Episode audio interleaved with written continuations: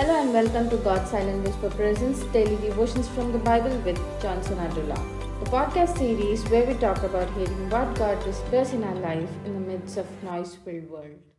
Hi, my name is Johnson Adula, and for today's devotion, um, we're going to talk something about uh, baking some bread. Yes, you heard me right. Uh, know, uh, we see this particular caption or this particular sentence or the exact words were taken from the Bible. Yes, bake some bread. This was said uh, by one of the you know renounced man from the Bible as also uh, called the father of faith, father of many, father of all generations. His name is Abraham. Correct, you heard me right. Abraham said these very three words bake some bread.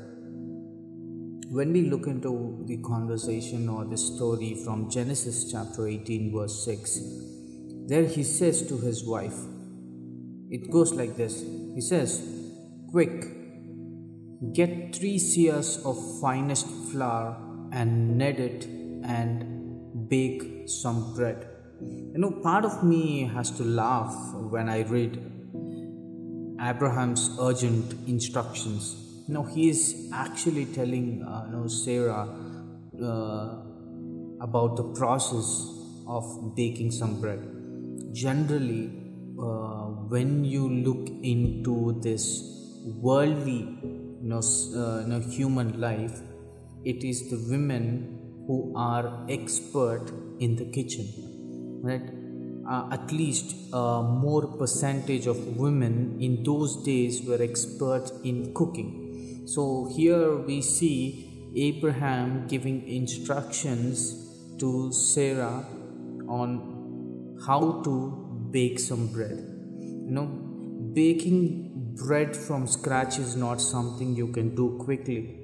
It requires careful work and time. But you know, in those days, hospitality was required, and hospitality required that Abraham and Sarah's visitors should have bread and choice meat and curds and milk prepared. There is a reason for it. Abraham knew uh, who his guests were, and he was very particular about what to give them, and he was very particular about giving the best to them, baking some bread, the fresh bread, you know, the fresh curd and the fresh milk that was prepared for them.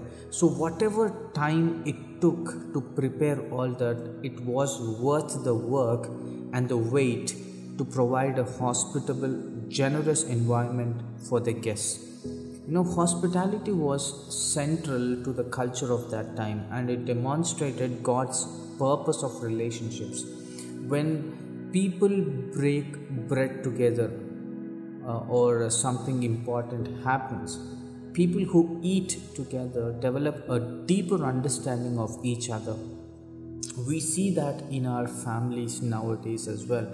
You know when we meet together when we have family gatherings when we have family prayers it helps us to grow deeper into the love of god into his image into the understanding. You know uh, once we get together it's not just baking of bread even meeting but you know in our uh, society or in our culture nowadays we are often in such a hurry that we don't take the time to really extend hospitality to each other.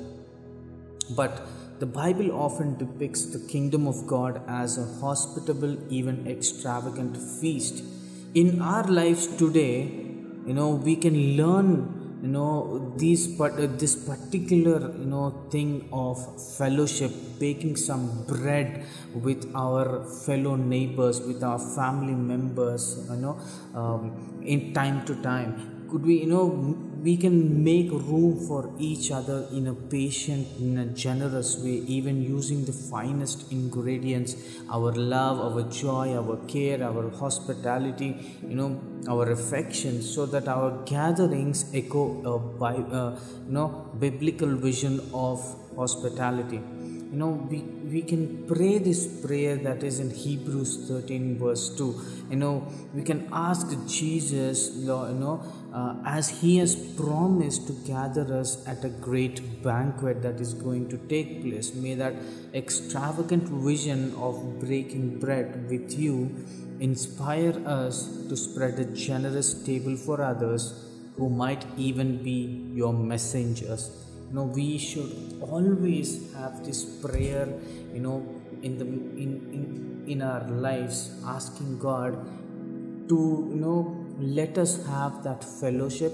Let us have that love that lo- uh, joy that peace in between us which is sadly lacking in the human race. You know as we are you know disciples of god as we are learning about god as we are de- hearing devotions every day let's you know concentrate about you know having fellowship with our fellow beings. May god bless you all If you're hearing this message, you have listened to our new episode all the way to the end. And for that, we thank you from the bottom of our hearts. We hope you enjoyed this episode. If you did, please leave us a review on Apple Podcasts and Spotify and share this episode with your friends. Also, please don't hesitate to tell us which topics you would like us to cover in future episodes. To get in touch, drop us a line in the comment section or send us a message on social media. God bless.